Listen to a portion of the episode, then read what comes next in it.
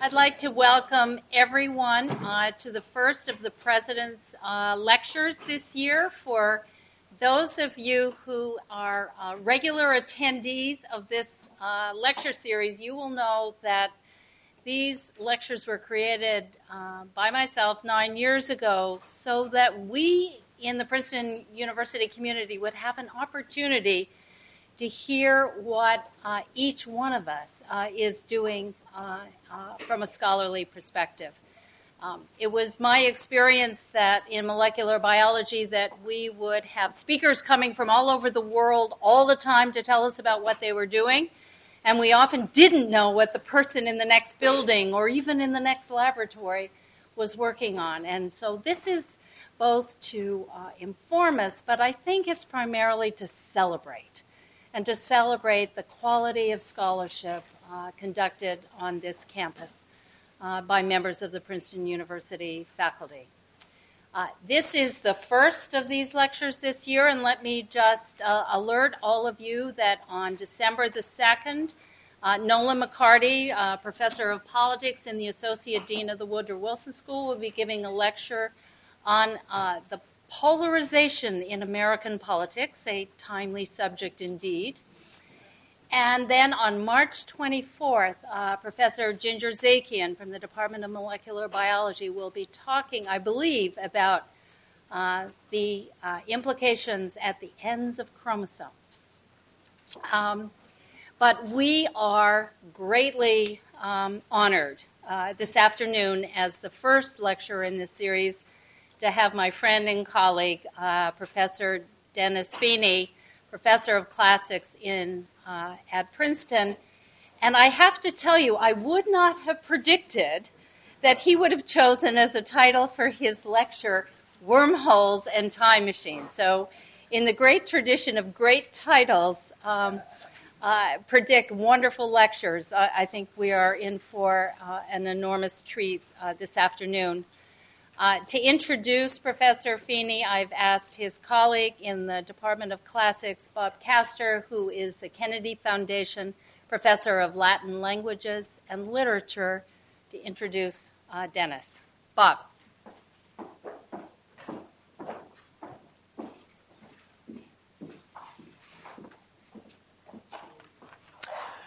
When I was chair of classics in uh, 2000 and 2001, Dennis Feeney's uh, first year at Princeton, uh, I had occasion to write in my annual report to the dean of the faculty that, quote, there is literally no senior scholar of Latin today whom I'd rather have as a colleague.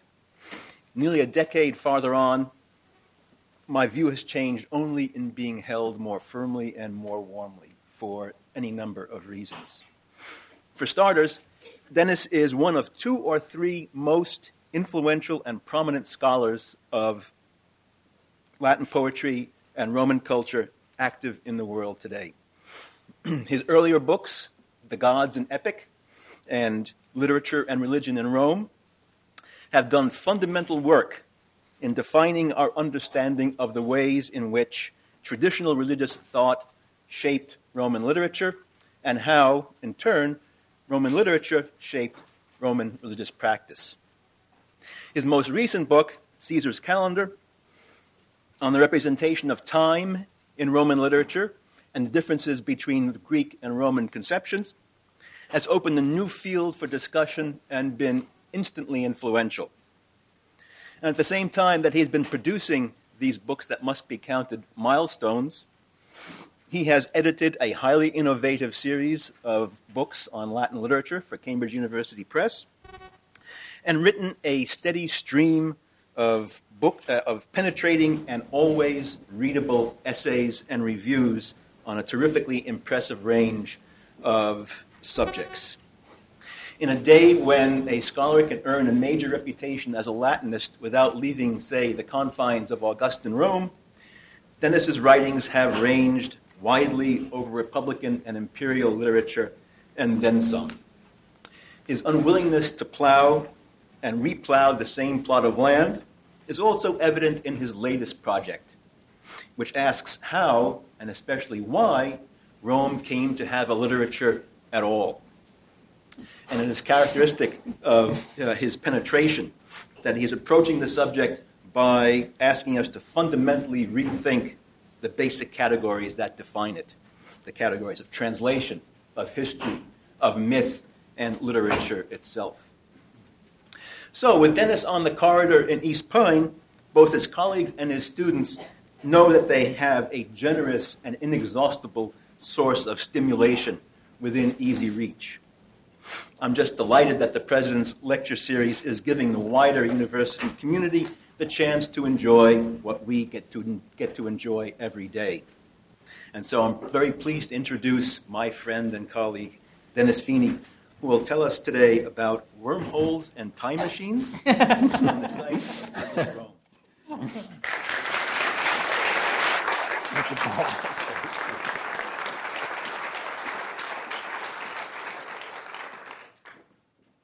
Well, I must thank Bob for those very, very kind words. Um, it's a fragment of an early Roman tragedy where Hector says to his father Priam that it is very touching laudari our laudato viro to be praised by a man who has himself been praised. So I'm very touched. Thank you very much. And I'd like to thank the President as well for her gracious invitation uh, to, uh, to speak to you on wormholes and time machines. Does everybody have a map or access to a map? It may be helpful as we go along. Is the sound level all right? People can hear me. It's not too loud. It's okay. Great. So we are uh, in the eighth book of Virgil's Aeneid, the eighth out of 12 books. And what we're going to do is to follow Virgil's hero Aeneas as he goes to the place where 333 years in the future, will, uh, we will see the city of Rome come into being. First, the story so far. Troy has fallen. Priam is dead. The city has been taken by the Greeks, and a very small band of people have managed to escape, and they are led by Aeneas to safety. The best research of Virgil's day put this event, the fall of Troy, in what we would call 1184 BC. And it's very impressive testimony to the sophistication of ancient scholarship that they were able to give such a precise date to something that didn't actually happen. now, it, it, looks as if Virgil is actually working with an eccentric date for the fall of Troy, not 1184, but 100 years, uh, 1,000 years, 100 years later, 1084. Aeneas and his people have been wandering all around the Mediterranean for seven years since the fall of Troy. So let's say we're in 1077 BC. That's the main time frame for the fundamental narrative, the basic plot of our poem. And uh, Aeneas has finally arrived in Latium.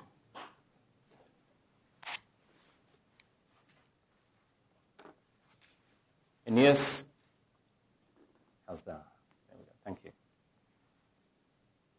Aeneas has gone up the coast here and he's stopped at the mouth of the river Tiber, and this is the place where later will be the great uh, port of Rome, Ostia.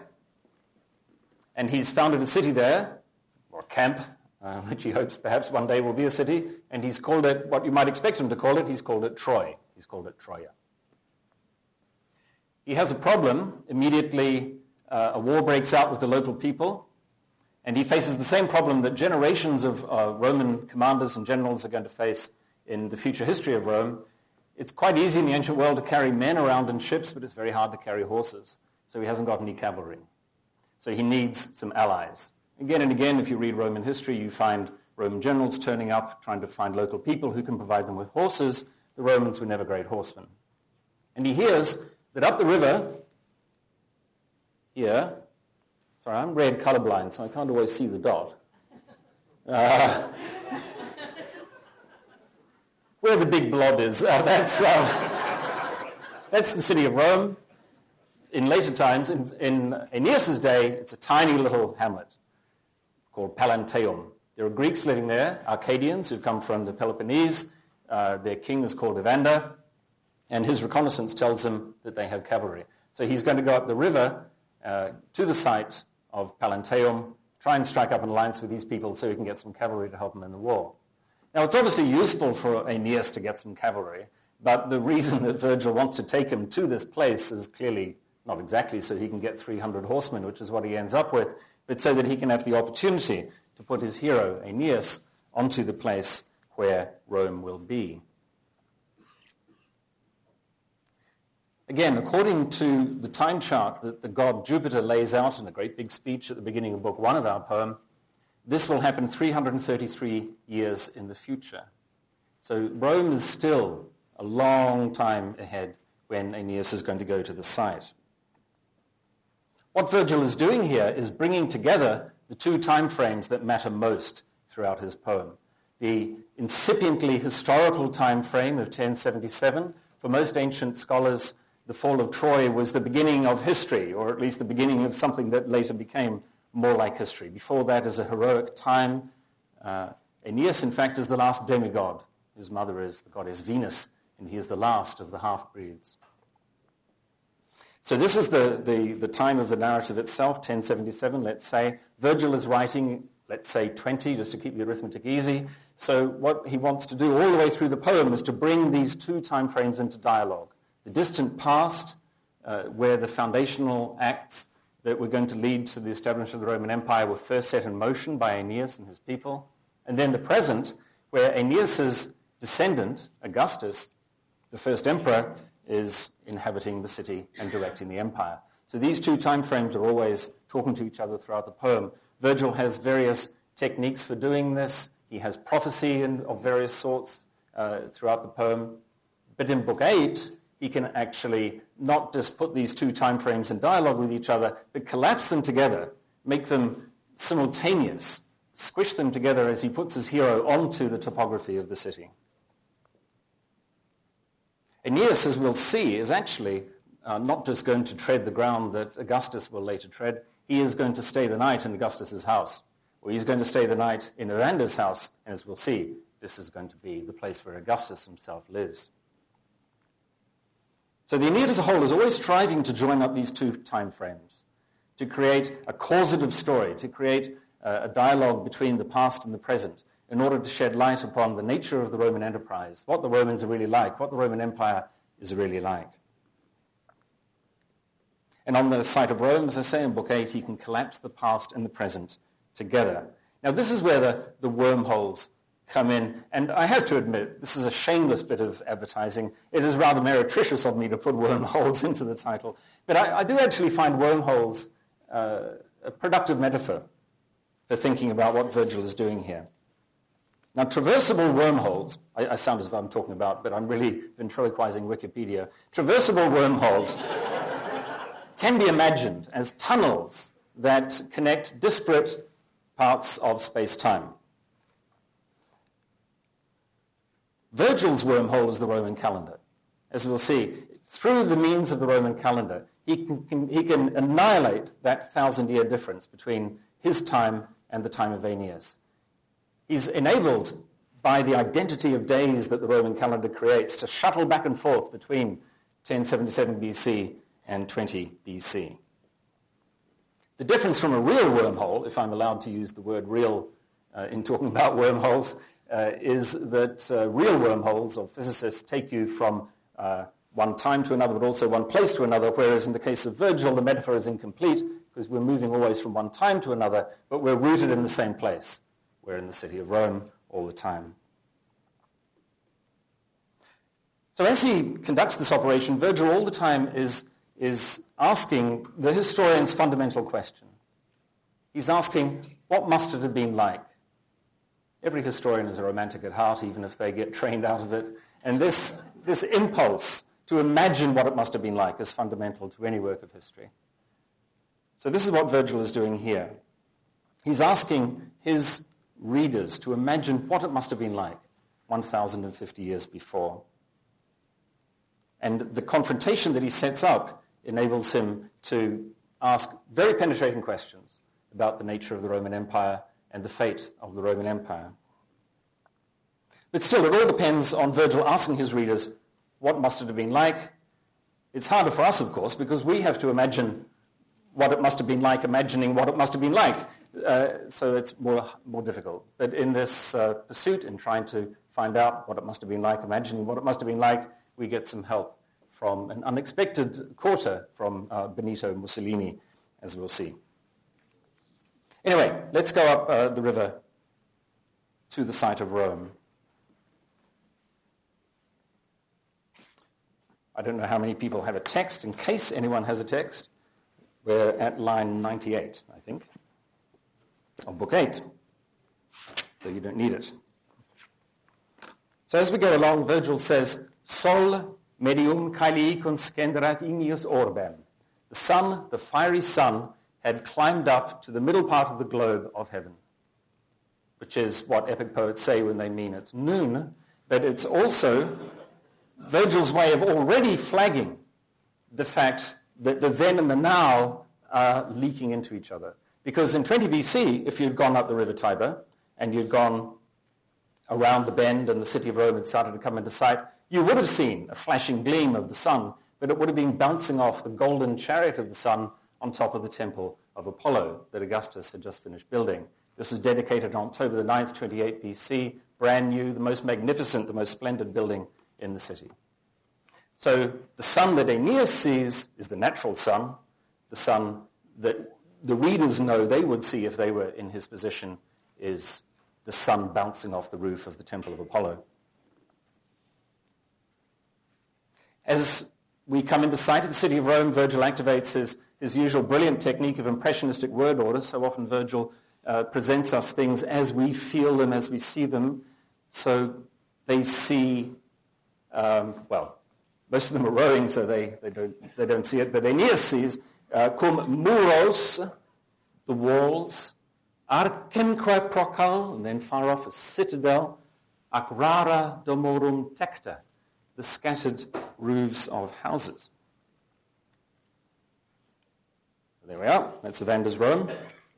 And he continues, Quae nunc Romana potentia caelo quavit, which now Roman power has made equal to heaven, tum res inopes Evandrus habebat. But then Evander held as a meager possession. So this sentence introduces the two most important words in the book, now and then, nunc and tum. And the time play contrast between the present and the past is introduced as soon as we get a glimpse of the site of Rome. And it's a morally charged contrast. It's not just a time contrast. It's not just look at the difference. There's an immense moral power operating in the contrast between where Rome is now in 20 BC and where Rome was uh, a thousand years ago. So the antithesis then is between the mighty power of the current empire and the admirable poverty and self-denial of the simple life led by the people on the site of Rome at the time. To have an empire, you need wealth, power, organization, finance. But the values that the Romans celebrated as being proper to themselves, germane to their origins, the ones that uh, related to the, the life led by their ancestors, were quite the opposite. They were uh, poverty, self-denial, harsh endurance, toleration of wretched circumstances in the service of the community.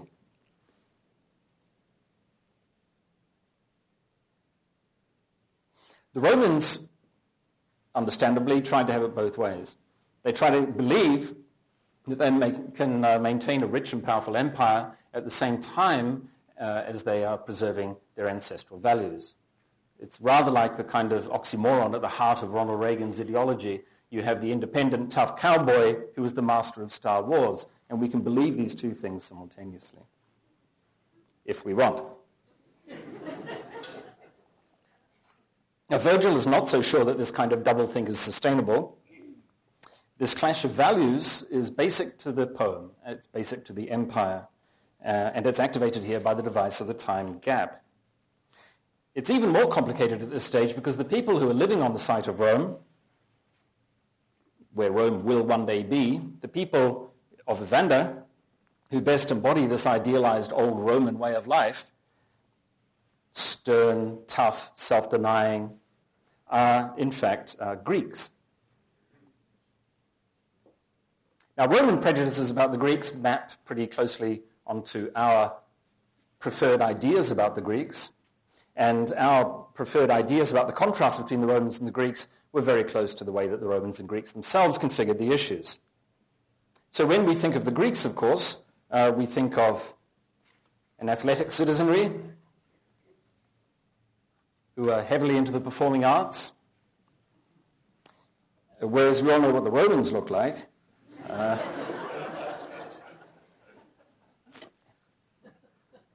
he doesn't look much better from the side. Uh, the the students who are here from the humanities sequence were introduced to this guy by coincidence earlier on uh, today in uh, Professor Sidney's dazzling lecture on Greek and Roman art.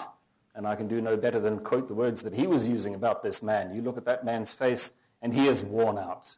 He has devoted his life, sacrificed his life to the service of the state. And every battle he's fought and every committee he's sat on is etched into that face. Uh, this is a very complicated story. Um, it's a bit unfair on the Greeks because the Greeks actually invented this whole polarity between us, the tough guys, and them, the soft guys. During the Persian Wars, they went to a lot of trouble to construct this antithesis. So the, the Greeks had a very sophisticated story about how the Persians can't be real men because Persians wear trousers and love women, whereas real men like us Greeks wear skirts and love boys. So then the goalposts, the goalposts move to the west and the Greeks become the Easterners and the Romans become the tough, uh, self-denying, hard men. So it is a complicated tale. Now, the Romans loved to tell the story about how they lived a life that turned you into that kind of person uh, for a long time until they got corrupted by Greek civilization and went soft. But in fact, there is no time in Roman history you can go back to before there is a Greek element in Roman culture. At every opportunity, I quote a wonderful aphorism by Tim Cornell, a great historian, distinguished historian of uh, early Rome, where he says, an independent or autonomous Latin culture never had a chance to emerge. The Romans are always involved with Greek culture. And this is what Virgil is telling us here. You go to the site of Rome 333 years before it's even founded, and there are Greeks living there, and not just Greeks living there, but Greeks who embody the ideals that the Romans loved to fantasize about having been lived by their ancestors.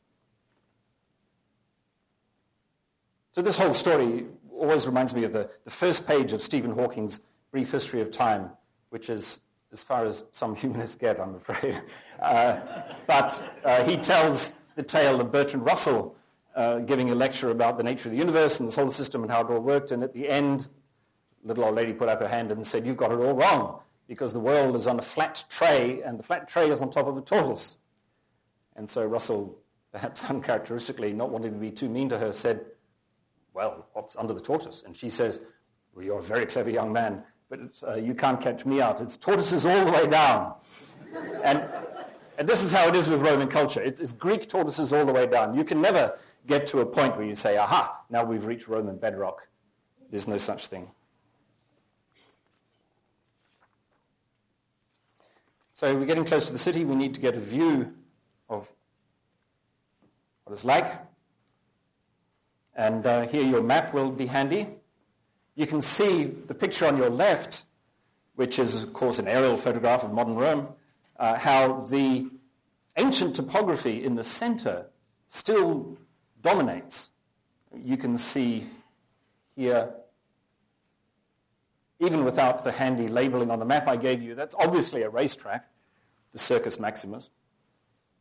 Here, whoops, if I can see it with my color blindness, there we are. That's Tiber Island. Here is the Palatine Hill. Here, the Colosseum. And here, the Aventine Hill, just to help you orientate yourselves a little bit. Now, Tiber Island here Sorry, I really must get a blue one. I can't. you can all see Tiber Island. Okay, so Tiber Island uh, is actually the reason that Rome exists. If you uh, want to go up and down the peninsula of Italy, you really don't want to go on the eastern side, as the British Eighth Army discovered in the, in the last war. It's impossible terrain. You have to go up the western side. Uh, you hit the river Tiber. If you start at Ostia, which in those days was 12 miles from the city, now it's 15 or so because of the silt, from the river, you have to walk all the way up to, to the site of the city of Rome before you can find somewhere where you can cross if you're in 800 or 750 BC. Bridges are a very serious proposition in the late Iron Age, which is why the Roman name for their most important priest is the pontifex, the bridge maker. So the Tiber island here did create a ford uh, on many occasions. It was, it was possible just to walk across. And if you do walk across there, then you can find yourself in a good location for a market, for a cattle market, which is what Forum Boarium means. Whoops. Where is my pointer? Rats. Well, anyway, by the island here, this area here at the foot of the Circus Maximus uh, is where the cattle market is and uh, the Forum Boarium. This story is very important in, in our book, in Book 8, because we are soon going to hear Evander tell Aeneas the story of how Hercules brought a whole lot of cows down through this place on his way to Greece. And there was a monster, Cacus, living in the Aventine Hill. And he stole some of the cows. Hercules discovered them. This is actually the first chapter in Dorothy Sayers' collected detective stories. So he discovered his cows, got them back, killed the monster Cacus.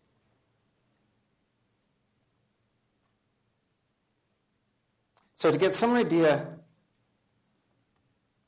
here's Tiber Island for you, to get some idea of what the city of Rome was like in Virgil's day, uh, this is where uh, Mussolini comes in.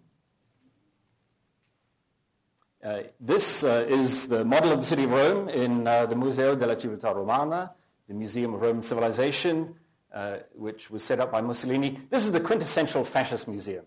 There is nothing real or authentic in the whole thing. It's all reproductions, uh, imitations, squeezes, copies. But this model is worth the price of admission. If you're someone like me who's architecturally challenged, I can't look at a plan and, and visualize it. So this thing is wonderful. This here, the, the Theatre of Marcellus, for example, is about this big. I mean, it's really, you know, really big thing. And things spring to life for me when I see this model. There are two little temples here, for example, behind. This one here is the temple of Bellona, the goddess of war. This is where the Roman Senate liked to meet ambassadors from foreign countries, just to set the right tone from the start. and behind is a little temple of Apollo that had been there for hundreds of years. Augustus didn't want any competition for his brand new temple of Apollo. Uh, Augustus was very close to the god Apollo. They were born on the same day. Uh, birthdays, uh, birthday of Augustus, the 23rd of September, was the feast day of Apollo. So one of the things he does, not only build a new temple of Apollo for himself, but he squashes out the old one by putting the theatre of Marcellus right up against it, so you can hardly see the thing. It used to be quite dominant and commandeering, but now you know you have to walk all the way around the theatre and then you bump into it and say, "Oh, there's a temple here." So things of this kind come alive when you, when you see the model, at least for me.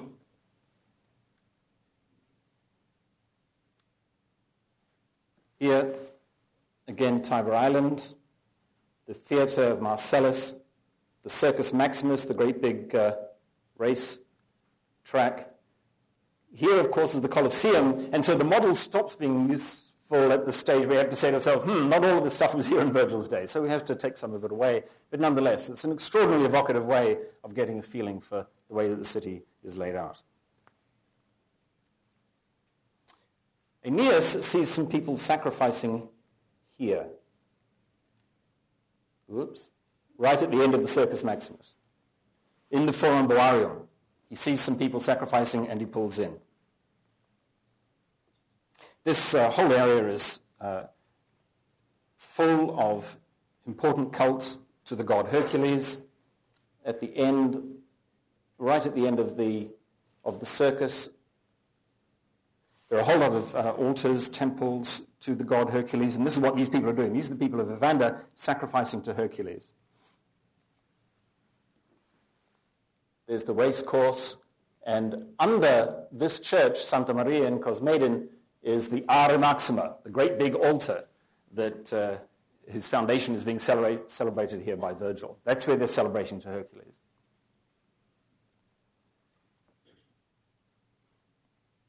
There's the race course as it is now, roughly corresponding to the view on your right. looking back up the other way with the Palatine Hill now on your left. This little round temple is actually a temple to Hercules. Right at the foot, here, this little round temple there is the one you're seeing on the left. This temple here on the left is the back view of this temple that we're looking at there. Is the front view. This is an area that is full of uh, trade contacts. Uh, Hercules is very popular with traders because he voyaged all over the place and suffered all kinds of hardship. So they like to honor Hercules. And there were Greek traders here honoring Heracles. There were Roman traders honoring Hercules. There were Phoenician traders honoring Melkart, who was their equivalent of this god. This is uh, Santa Omobono, which is roughly here. And uh, there are some archaic temples here. 530 BC, uh, while kings were still ruling Rome, someone put up this statue. You can tell it's Hercules on your left, even though his head is missing, because he's got the lion paws folded over his chest. And he is being introduced to Olympus by the goddess Minerva, by Athena. So the importance of Hercules in this particular site is, is very, very significant. They are performing sacrifice to Hercules, and uh, Virgil says at this point, as they pull in, Aeneas pulls in, he says, Forte die solemnem illo rex arces honorem Amphitryoniadae manio, just by coincidence, he says, on that very day, forte, by coincidence, die illo, on that very day, they were sacrificing to Hercules. Now, nothing in the Aeneid happens just by coincidence. It is the most muscle-bound and claustrophobic piece of work you could imagine. So this day would have been known to Virgil's readership. If you'd stopped an educated Roman in the street and said, when do they sacrifice to Hercules at the Ara Maxima, at the Great Altar? He would have said the 12th of August. Well, he would have said the day before the Ides of August, but anyway, we won't worry about that. Um, I'll call it the 12th of August. It's actually interesting that in Virgil's day, it wasn't called August. It wasn't called August until the year 8 BC, when a grateful Senate prevailed upon a reluctant and bashful Augustus to give his name to the month. Augustus made a career out of backing into honor. So in Virgil's day, we're used to month number 7, 8, 9, 10, September, October, November, December. In Virgil's day, this was still called month number 6. There had also been a month number 5, Quintilis, but uh, Augustus's father liked that month, and he took it for himself and called it Julius, so we still call it July. And Augustus thought he'd link himself to the next one, so he took that after Virgil's death and called it Augustus, which is what we still call it, more or less. But in Virgil's day, this is the day before the Ides of month number six, but I'll call it the 12th of August, so we know where we are.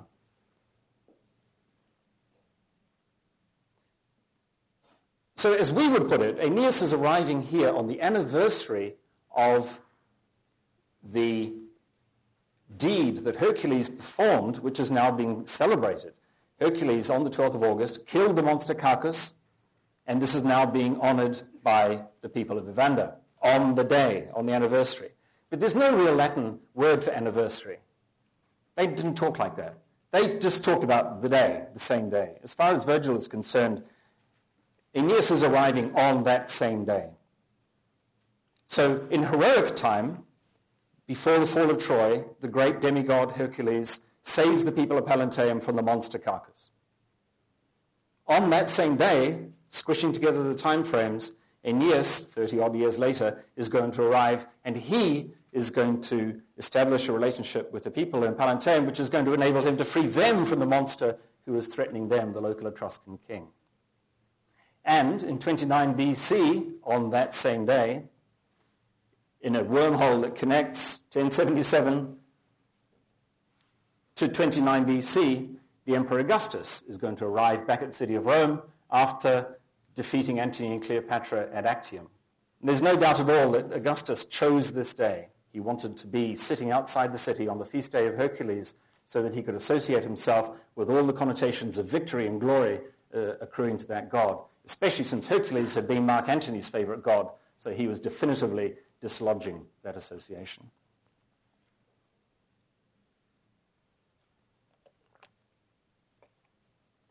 So these acts of deliverance are all stacking up together on top of each other.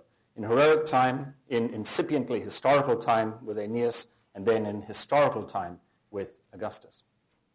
Augustus didn't only uh, sit outside the city waiting, he went in the next day and he celebrated not one, not two, but three triumphs on the 13th, 14th, and 15th of August.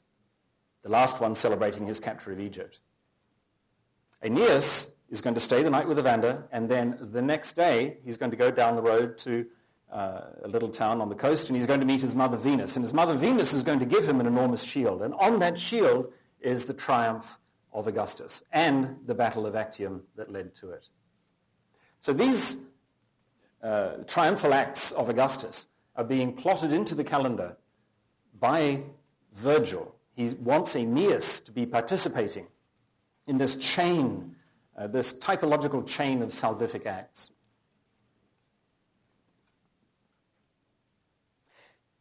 So they talk to each other for quite a while, Aeneas and Evander. Uh, Evander tells them all about uh, what Hercules did and how wonderful it was.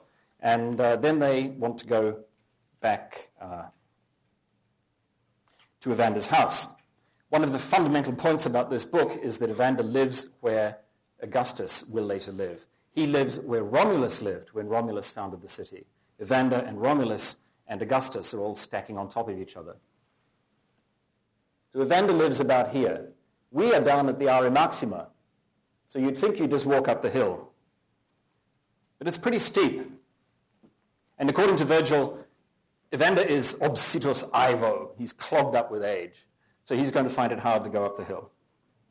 So what we have to do to get him home comfortably is to take a tour from the great altar all the way around here, down through the Roman Forum, and then back up through the back door, which enables Evander not to be overstressed and also enables Virgil to lead his readership through all of the most important sites of the city's center with all of their memory associations. So that's what we're going to do. We're going to follow them as they walk and see what Virgil is able to achieve by this compare and contrast device of putting the two time frames together, 1077 and 20 BC. As they set off, uh, Evander has plenty to say. He's a bit of a Nestor figure. Those of you who've read Homer's Iliad will remember how much Nestor had to say for himself. So Evander talks a lot, and he's, he's guiding Aeneas through the city. And here's another strange time game, because Aeneas looks like a modern tourist. If you went to a big city like Rome or Athens or Delphi uh, in 20 BC, there'd be plenty of people who'd take a little bit of money and show you around the place and show you all the sights. And so Aeneas here is a, is a modern tourist being shown all around the city in this bizarre anachronistic fashion. Evander is able to tell him as they walk about uh, the golden age that he very recently witnessed. The very end of the golden age. Saturn came and lived in this site, and he established law for the people and set up a just community. That golden age is already gone, but Evander is the immediately post-lapsarian man. He's still got a whiff of the golden age in his nostrils. He can be nostalgic about it. So we walk here, and we're going to walk along. He points to all kinds of things as he's going. I won't, I won't talk about them all. Uh, but he does talk about the asylum of Romulus. This is a site just about here, just about here. This is a, an area that Romulus, when he was founding the city, established where anyone could come and get sanctuary. He had hardly anyone to found the city with, so he simply said, anyone can come and be a Roman. So all of the local murderers and cattle rustlers and rapists went in, into the asylum, and that was the beginning of the Roman people. they outgrew it, uh, perhaps, uh, though this founding myth obviously rang bells with some of the people that they bulldozed.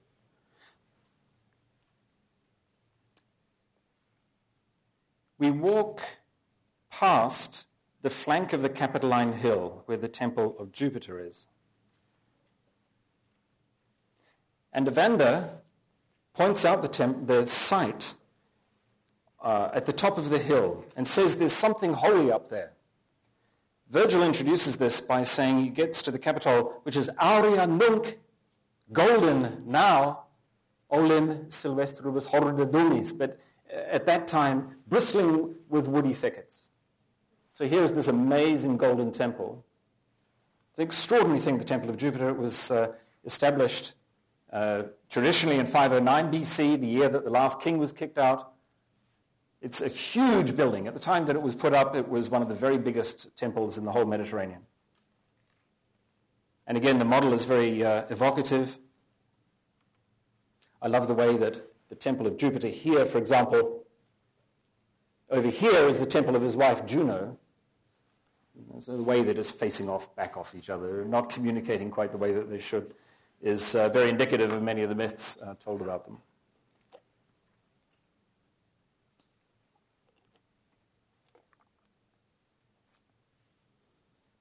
At this point, Evander says something. Uh, oh, wait a minute. Sorry. The Temple of Jupiter here. That's the same view now, if you like, looking from the forum back up to the Temple of Jupiter would have been up here.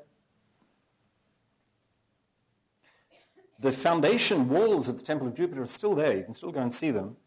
Uh, it's really an extraordinary thing. I hadn't realized the first time I went to Rome, and I was really knocked out. The second time I went to Rome, I had a friend with me, and uh, we were up in the, uh, in the Museo Capitolino. I said, oh, we must go and see the walls of the Temple of Jupiter. She wasn't terribly excited about it, but we went along, and there was a corridor going down, and there was a guard sitting in, the, in a chair blocking the way, and there was a big sign saying Chiuso. So I went up to him and I said, can we go and see the temple? And he said, no, it's closed. And I said, well, you know, this friend of mine here, she's very keen to see it. She's never seen it before, you know. And I went on like this. And after a while, he shrugged his shoulders. He says. You know, there are old walls all over the place. You know, why are you saying Well, anyway, it's an amazing sight. And then we come here. We're now going to turn right into the forum These here are the remains of the temple of Saturn. And it's exactly as we make this turn that Evander says something extraordinary to Aeneas. He says, look, here are the ruins of the city of Saturn. This is a vertiginous moment. I mean, we're on the site of Rome 333 years before Rome is even founded, and there are already ruins there. This gives us a glimpse into the fate of empire, which is rather scary, and it gets developed uh, quite soon afterwards, as we'll see. Here is the same, the, those same columns that you see there at the Temple of Saturn. Ignore this. This is Temple of Vespasian, which wasn't there. So we now turn into the forum. Here are the columns of the Temple of Saturn, and that, Evander and Aeneas are turning and walking down the forum like this. They're walking down the Sacra Via, the, the sacred way.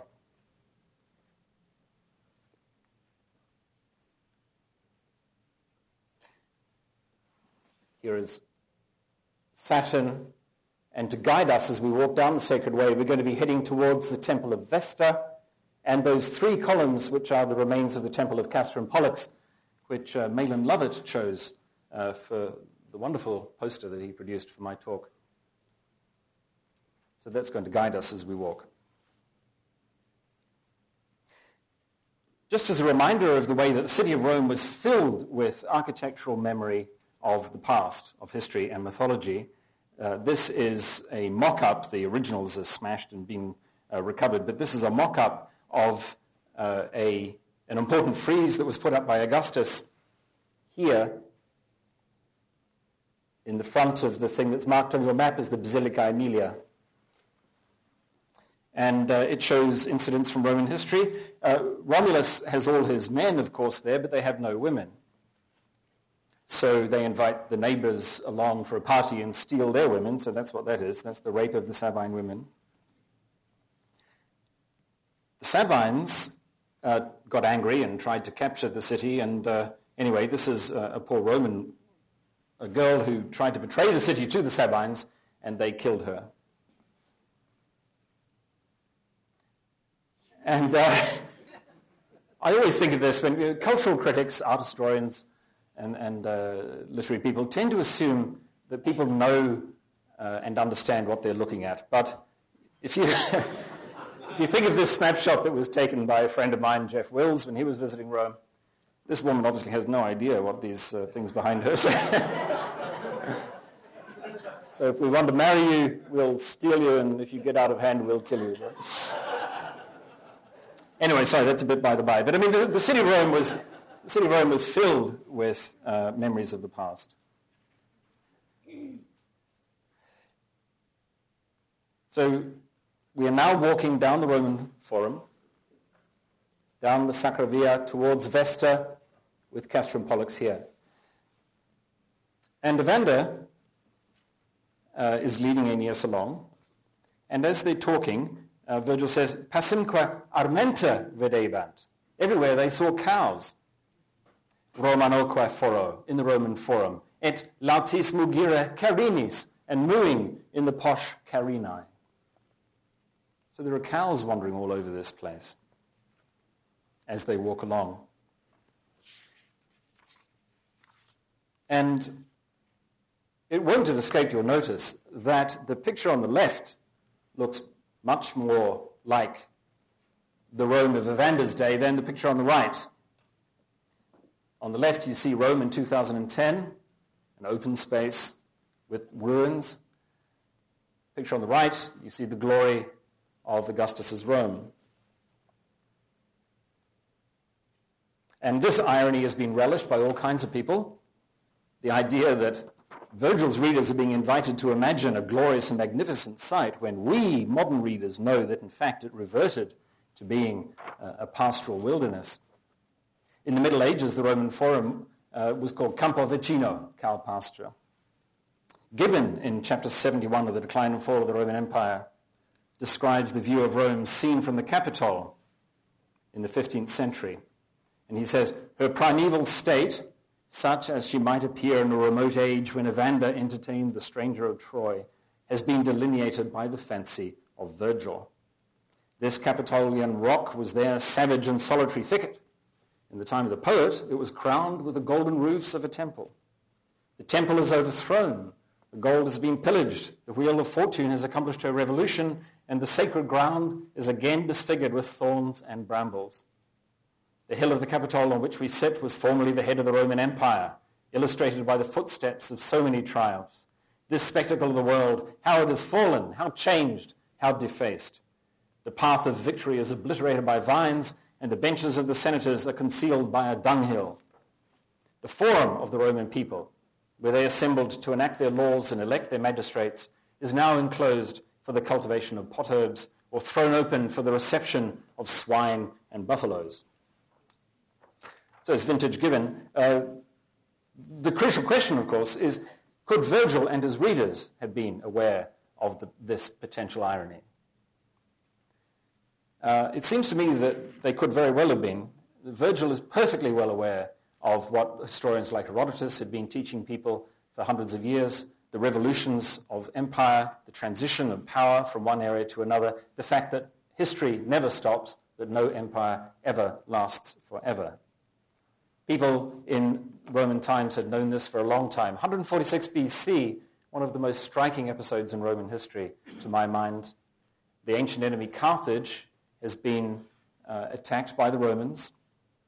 The commanding general Scipio is standing there with Polybius, the Greek historian, friend of his. He's writing up these events. He's sort of embedded in the North African Expeditionary Force. They're watching extraordinary scenes. A city that has been a magnificent and powerful city for, for centuries is uh, blazing and falling into ruin. Mothers are slitting their children's throats and throwing them off the walls and then jumping off after them.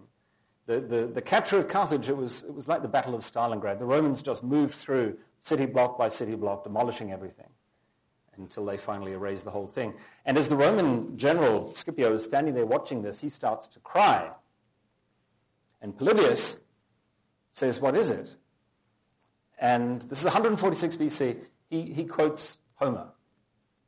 He says, Esitai emar hotan potolole ilios hire, kai priamos, kai laos priamu eumeleoio. There will be a day when Troy will be destroyed, and the people of Priam, and the people, uh, and Priam himself. And Polybius, who's a rather literal-minded person, said, Oh, you mean Rome? He said, Yes. he means Rome.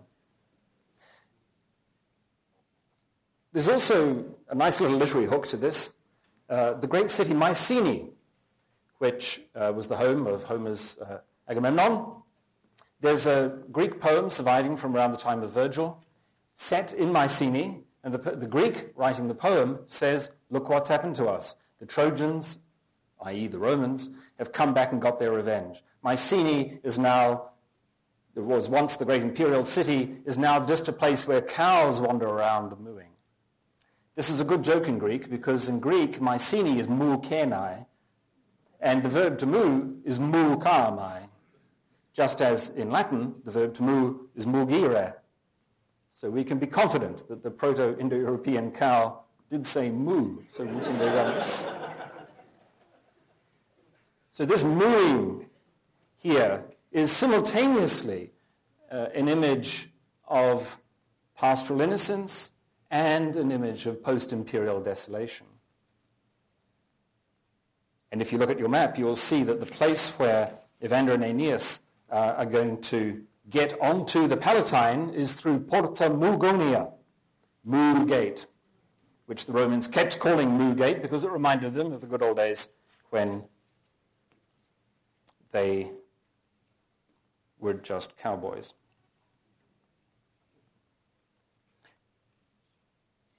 This is a very important site connected with this same nexus of calendrical dates. This is the temple of Julius Caesar. Uh, and this spot here is where Julius Caesar became a god. So next time you're in Rome, it's an interesting spot. At the other end of the forum, Mark Antony made his well-known Friends, Romans, Countrymen speech, the outraged people got the corpse of the assassinated Caesar, ran down to the other end of the forum to here, which was then an empty place, burnt it. And that's where Augustus founded the temple to his father. And this too is linked to the triumph in 29 BC. He arrives at the city, of the Feast of Hercules, on the 12th of August. He celebrates 13th, 14th, 15th, three triumphs in a row. Two days to get over the hangover on the 15th and the 16th, um, the 16th and 17th. And then on the 18th, he dedicated the temple. Obviously, as a projection for what his own eventual fate uh, would be. And he was right, he, he did become a god himself.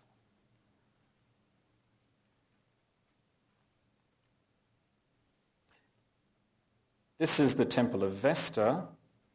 These are the three columns of the temple of Castor. And linking the Temple of Castor and the Temple of Julius Caesar is what used to be one of the most controversial monuments in the city of Rome. This is a triumphal arch. The question is, who dedicated it and for what victory? And stirred on by nothing but romantic impulse, I had always believed that this had to be the arch commemorating the Actium victory. Because this is the arch that Aeneas and Evander walk under on their way to Evander's house. And this is the victory and the triumph which are going to be commemorated on the shield that Aeneas receives from his mother the next day.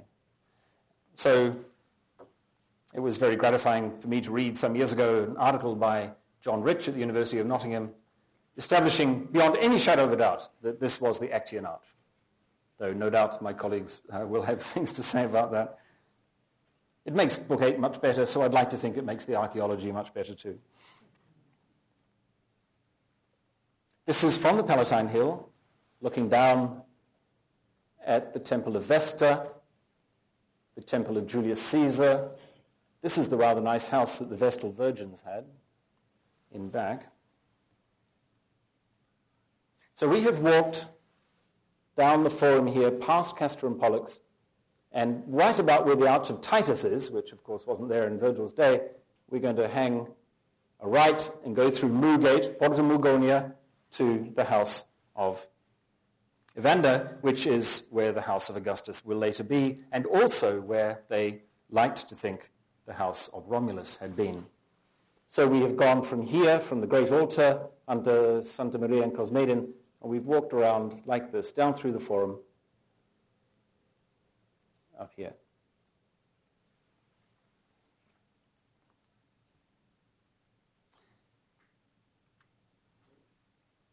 In Virgil's day, in Augustus's day, the top of the Palatine was not the monstrous thing you see on the right. Uh, the Palatine was sort of the western section. It was a, it was a nice part of town uh, where people uh, of means liked to hang out. And it wasn't the eventual uh, uh, palace. Of course, the word palace, our word palace, comes from the Palatine. the emperors successively took the whole place over, and it grew and grew and grew. It wasn't quite like that in Virgil's day. So again, the, the model is helpful and unhelpful at once. The crucial part of the hill is here, which corresponds in the model to here. This is the temple of Apollo. And Augustus's house is intimately entwined with the temple of Apollo. This is the new temple of Apollo, not the old one that had been squashed out by the Theatre of Marcellus. This is the brand new temple dedicated in 28. Augustus had been born on the Palatine Hill on the 23rd of September 63, but he wanted to establish links with the deep origins of Rome. That's why he wanted to live right where people said Romulus had lived. And in front, just about here,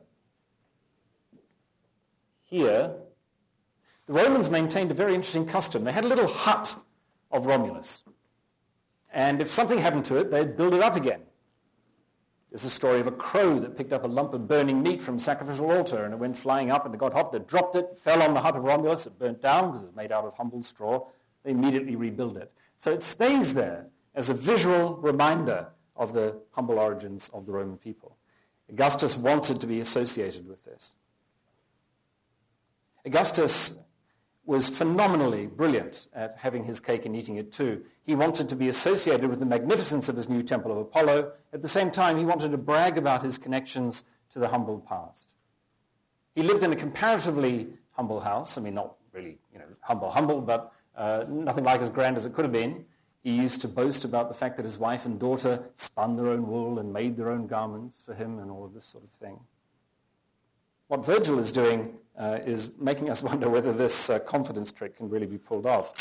When Evander uh, introduces Aeneas into his house, he tells him, uh, Do not come disdainful of my poverty.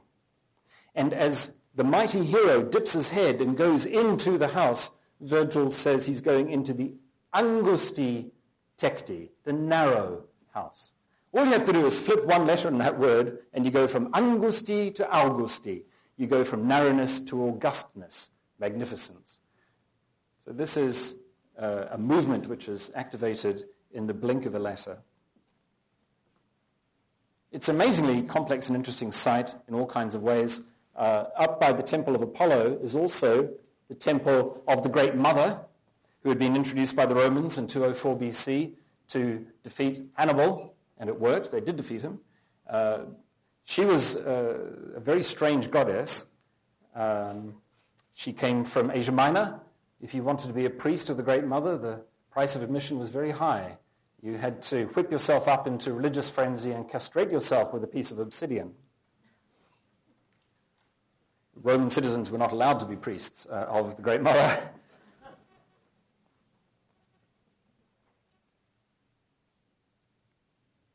You can go into Augustus's house. The first time I went in, I had to bribe my way in. Uh, since then, it's been closed. And I was last in Rome in May, and I didn't have the wit to contact the superintendenza, so I haven't been there for quite a while. They found there Augustus's study. There's a painting from Augustus's study. This is the goddess uh, Nike, Victory, with her wings. This is the god Apollo, off duty like his patron, sitting down and relaxing. 100 yards away in the temple, is a statue of this god standing up, holding his lyre. You can see over his back a quiver with the lid on, but he could take the lid off.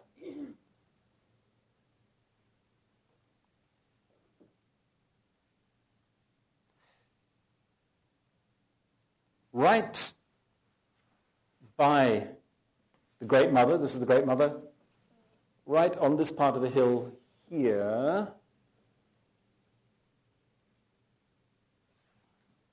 Uh, there, there, was a preliminary dig in 1907, and then there was another dig in 1948. Uh, archaeologists found, found these.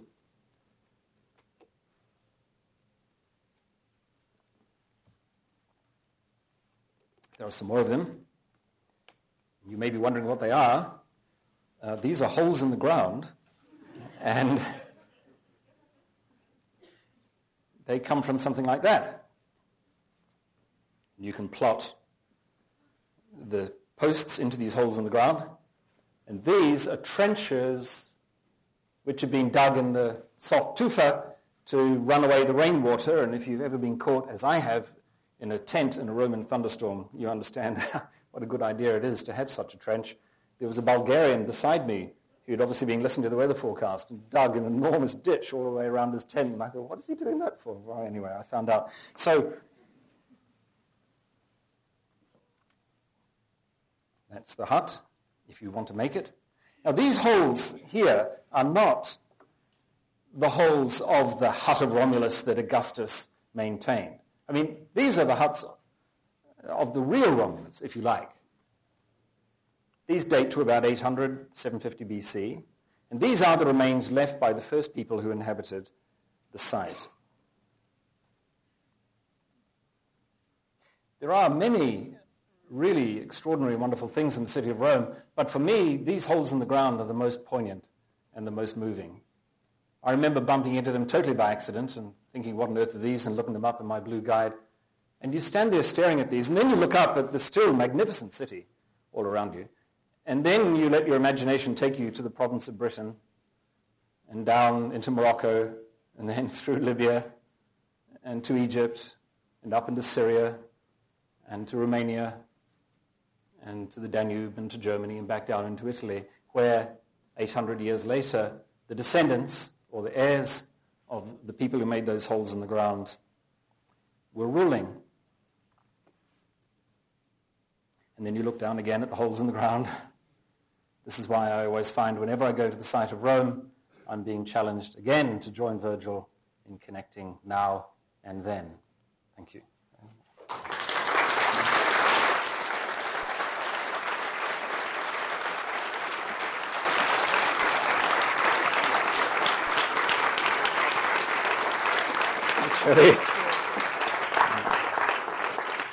I'm sure Professor Feeney will be happy to answer questions.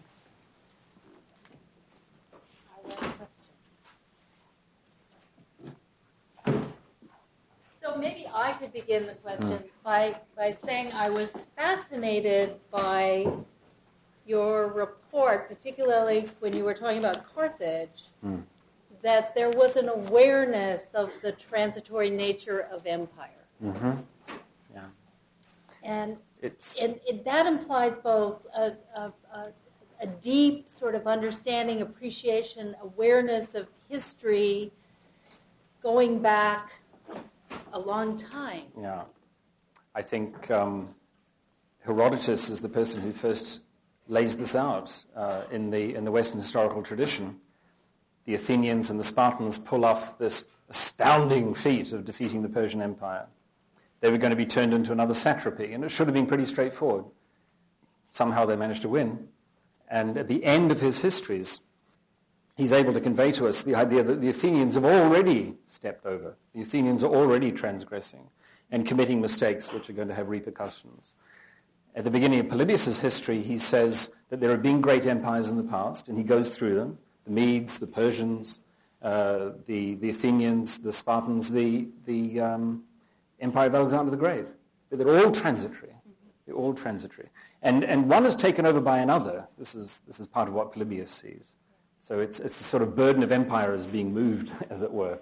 Um, so they, they knew perfectly well that, that there was no end of history. And if Virgil had been able to have a dialogue with Francis Fukuyama, it would have been short. But the, uh, so there, there are two strange movements in this poem, and in the empire as a whole, in a way.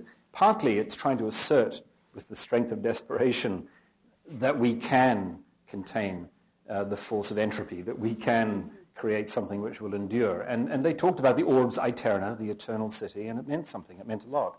On the other hand, there's, you know, they've, they've lived through and uh, read about such extraordinary transformations in the, in, the, in the imperial scene in the Mediterranean that you'd have to be blind to believe that you really can put a stop to the movement of history. So I, I don't think that Virgil reading this poem, after reading this poem, that Virgil allows us to believe that history will simply stop. Yeah. So less hubris than there is today. Well, I, I, I, thought I'd leave it to you to draw the conclusions. no, no, I mean really, it's um, it's it's a it's a very sophisticated uh, view of of uh, of history. Yeah, it really is. Other questions? Oh, yes, sorry. sir. Mm. Uh, Professor Feeney, you, you, you talked about the influence of the Greeks on the founding of Rome and the initial structure of Rome. Do you want to spend just a half a minute on the uh, impact of the Etruscans? Absolutely. Um, that's, that's a very important point. Uh, and, and again, one of the great themes of our poem is precisely the way that there are so many different cultures in the area who've had an impact. He uh, is, after, after Aeneas leaves uh, with his cavalry, he links up with some Etruscans. And he has a big catalogue of the Etruscans. And he talks about the things that the Etruscans are distinctive for, the things that they're really famous for especially their particular techniques of um, of looking into animal guts and predicting the future and so on. And these are things which are still in his day going to be alive in the city. Uh, he's, he's well aware that the Etruscans are important players in the formation of the city of Rome. Um, he's got an interest in um, the early badges of monarchy, the kinds of things that modern historians believe the Etruscans contributed. This is very controversial at the moment.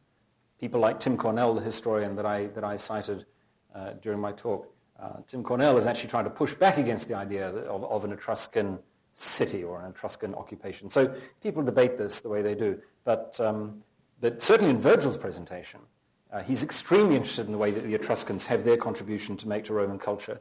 He's extremely interested uh, in, in, again, the Greek dimension, even though I think even he knew it was unhistorical. I mean, there were no actual Greeks in Pallanteum in 1000 BC, but nonetheless. Um, uh, there are lots of other peoples in the local area, the Latins themselves, of course. I mean, the Trojans come, and Aeneas is a Trojan, but the Trojans wear funny clothes. I mean, we're told this explicitly in Book 7 when one of the messengers comes to the local king and he says, There are these really strange guys coming along, really wearing strange clothes ignota in veste, in an unknown dress. So that has to go. They become Latins. They speak Latin. They wear the toga. They don't wear all this frilly stuff that Trojans wear and they don't speak Trojan. So you get this continual um, melting pot. Really, it's not anachronistic. I, I think uh, the Roman attitude to citizenship, the Roman attitude to the way that you can buy into the community, uh, and that different um, peoples who buy into the community can contribute something distinctive. It's not at all anachronistic to think in these terms. Yes, Bridget.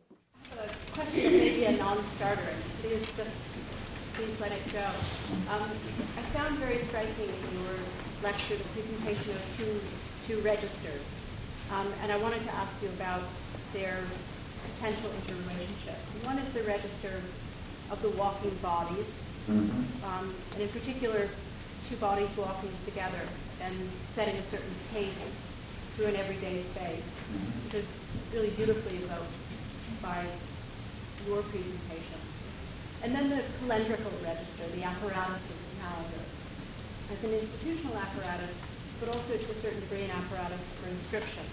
And I wonder if you can say something about how those two registers interact within the Virgilian text in terms of its structures, its pacing, its whether they do. I mean, I, I, yeah. have, I have other models in mind, and I don't, I don't know whether it does interact here. I haven't thought about it in those terms, but it's very thought provoking. I mean, we certainly move from, for example, the 12th of August in the Forum Boarium with the Altar of Hercules to the 18th of August with the Temple of Julius Caesar to the 13th, 14th, 15th as we walk under the arch. So movement through the space of Rome is taking us into different, uh, different moments of evocative time. We associate these monuments with points in time.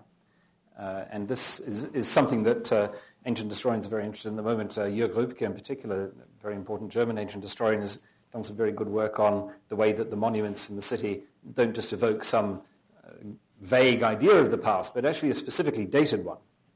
That's when we were doing this, that's when we were doing that. The movement through the city um, as a piece of education is extremely important too. Uh, and Evander, of course, is standing in for Aeneas' father, who is dead. And Evander, when he was young, met Aeneas' father when he was young. So he is a father figure too. So it's not just the tourist guide saying, oh, it's like this, but also the father educating the son. This is our past. This is what this place means and the time it's connected to. This is what this place means and the time it's connected to. Yeah.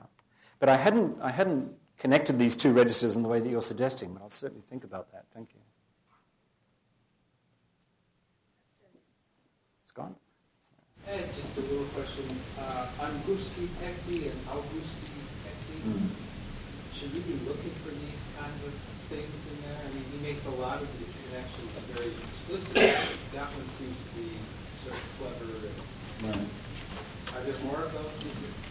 Yes, um, Scott's asking the, the, the pun, I suppose it's practically a pun, isn't it? Where, where the Angusti Tecti, the narrow house of Evander, is easily transformable by the Augustan reader into the later, 1,000 year later, Angusti, uh, tec- Augusti Tecti.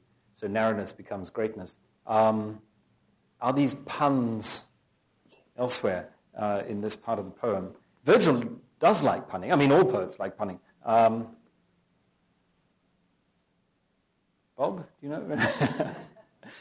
um, I mean, mugire of the cows puns on Porta Mugonia, so there's another time shift activated. Um, so, but uh, I, you're right. I've been lazy. I should have looked harder for more. I'll, I'll, uh, I'll, I'll, do that. Uh, no, it's all right. I could tell. yeah. Yes. Is, is there any precedent for this sort of historical presentation in terms of places in Roman or Greek literature where people are on the site of, uh, where, where there's comparison made between the current site and what's happening? Um, now, I should know the answer to that. While I'm thinking, um, I'll say that there's an extraordinarily important follow-up in the poet Lucan, um, uh, writing, you know, let's say 65 AD, uh, 80, 90 years later, where he has Julius Caesar go to the site of Troy, and he has a similar little tour. And there's this guy, but, but there it's, it's a sick parody. It's a horrible, horrible rewriting of the Aeneid. Um, Caesar blunders over the tomb of Hector, and the, and, the, and the tour guide says, Hang on, hang on, that's the tomb of Hector. He doesn't even recognize it, he doesn't know anything. Everything's overgrown.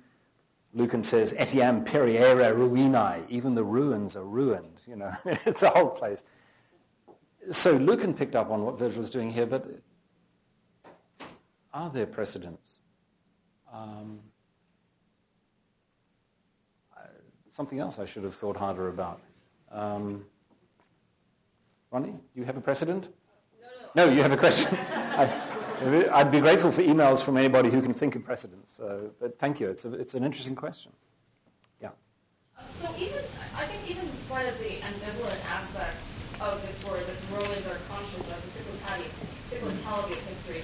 Um, it's, also fundamentally a, a panegyric for the Augustan age and commemorative in that aspect, looking at how far the Romans have come from their humble origins. But I wonder um, how you think this reconciles itself with Virgil's attitude toward empire that is revealed at the end of the poem, which is very quite different. Yes. Um, no, that, uh, you're right. I mean, his, his awareness of, it's almost become a cliche in Virgilian criticism, you know, the cost of empire. His awareness of this is very, very strong. and very heightened, and the end of the poem shows it very vividly. Um, one of the interesting ways in which the poem works with these problems is again through time. Because if you stand back far enough, it all seems okay. Jupiter says to Venus at the beginning of book one, don't worry, everything will be fine. Aeneas to Latium, he'll found a place, and then 333 years later, Rome will be founded, and the Romans will rule the world, and it's, it's great, cheer up. It's, and that feels good. And then by the time you get to the end of the 12th book, you're shattered because you actually are moving from that thousand year perspective down and down and down into Aeneas putting his sword in the chest of Turnus. And that's actually what it's like if you're doing it. You can stand back in Virgil's day in 20 BC and say, wow, haven't we done well? You know, but the poem is all the time reminding us of what it actually takes to create an empire and to maintain it. Yeah Yes, sir. oh, sorry. Um, you mentioned the connection between Augustus and Apollo and uh, gender in different ways. I was wondering if you thought that there was any connection with uh, Euripides' Ion, uh, which is also used to uh, kind of justify the state of Athens, with also in relation to the god figure, for the Venus, and also the kind of trade as the foundation of Rome. Right. No, no, that's that's very. Oh yeah, I'm sorry. Um, uh, the question was about uh, the way that you, the Athenian uh, tragic playwright Euripides uses uh, in, in, his play the Ion. Apollo also is an extremely important figure at Delphi, and this is explanatory of the nature of the Athenian city and so on. Um, absolutely, I mean, this is something, this is one, one, of the many ways in which the Aeneid is a very tragic poem. I mean, it's tragic with a small t, meaning it's quite sad at times, but it's also tragic in that it, look, it, it understands the way that tragedy does things. And the Athenian dramatists were phenomenally skillful at using etiological myths and, and using explanatory stories as a way of shedding light on the present. And this interplay between the past and the present is something which, of course, uh, he really learned from tragedy, I think. He couldn't learn it from Homer.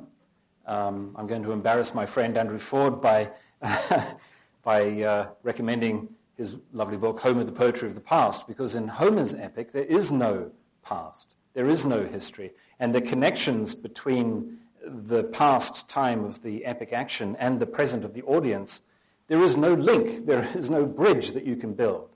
When the singer sings, the ancient heroes come to life again, and when he stops singing, they go back into the twilight. That's all there is to it. Whereas in Virgil, there are these dynamic links all the time between the past and the present. And this is precisely uh, uh, what, what we see in tragedy again and again. The Ion is a very good example, especially since they're actually looking up at the Temple of Apollo and talking about what's on it, uh, which is something we're invited to do here. Um, uh, I showed you the image of Apollo with his uh, quiver. That, that looks nice, but if, if you go up to the Temple of Apollo uh, if you'd walked in, you know, just 50, 100 yards away, the big bronze doors, the, which don't survive anymore, but we know from uh, contemporary accounts that on those big bronze doors, Apollo and his sister Diana were shown uh, shooting to death with their arrows the seven sons and the seven daughters of Niobe because she had bragged that Leto only had two children and I've got 14. So by the end of the play, she hasn't got any. Uh, so these uh, yeah, the, well, what the temple looks like is very important for the, for the reader as well. Uh, Aeschylus' Oresteia, you know, why is Athens the way it is? Well, let me tell you. So yes, uh, it's an important point, and, and again, worth stressing how, how radically un-Homeric it is. Uh, I guess I'm like a lot of people, I take book four to be the best of the epic. Like St. Augustine. I'm wondering um, how you might might work in or, or work with the picture of Carthage being erected and this Yes. Yes. Um, the question is about, about Carthage and the foundation of Carthage, uh, which Aeneas sees in Book One and briefly participates in, in fact, in Book Four. Uh, he, uh, he forgets his duty and uh, starts, uh, starts pitching in and, and helping build the wrong city.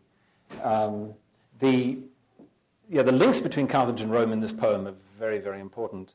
Carthage is a kind of mirror image of Rome. Um, in all kinds of ways. In fact, had been for a long time before Virgil. The, uh, the Alexandrian scholar Eratosthenes said that the conventional Greek distinction between the Greeks and the barbarians is uh, overdone, it's over schematic. He said there are well governed barbarians. This is about 250 BC. He says, look at the Carthaginians and the Romans. They've got good constitutions, and in fact, the Carthaginian constitution and the Roman constitution are very similar.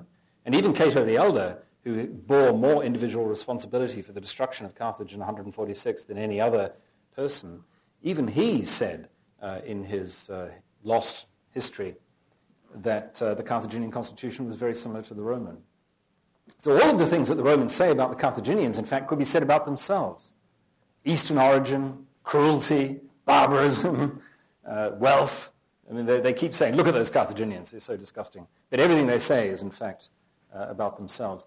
So, so, yes, what we see in Book One and, and then also briefly in Book Four is, is, a, is a reflection upon the way that these two cities not only have interlocked fates and destinies, but are, in fact, mirror images of each other.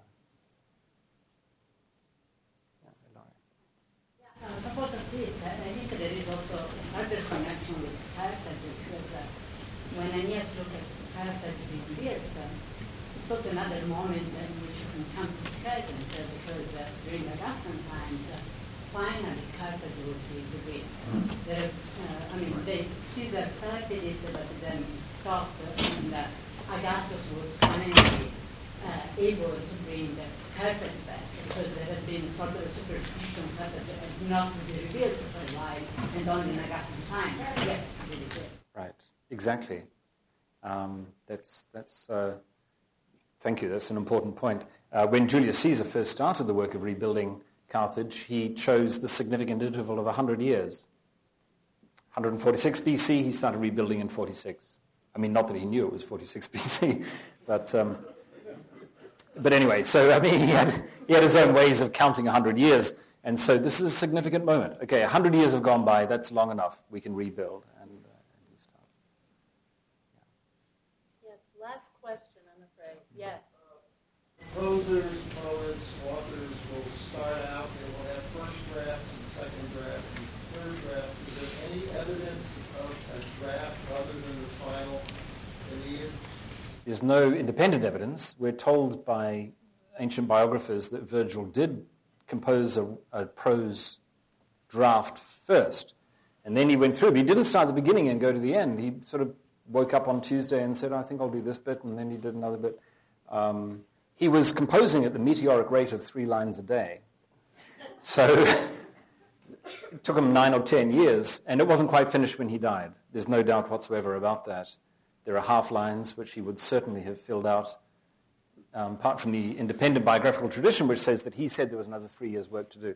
Um, the fact is that, uh, you know, one, one, of the things that I find very piquant about reading the poem is that everything he was talking about was changing all the time. We say, oh, the poem is about Augustus, because he wasn't called Augustus. He wasn't called Augustus until 27 BC. So Virgil's been working on the poem for three years. Suddenly he gets this new name. Uh, so everything is changing. History is always changing. and the Aeneid is, is about the human urge to fix and define and pin it down, and the realization of the fact that in the end you never really can. Please join me in thanking Professor Feeney for a wonderful lecture. Thank you.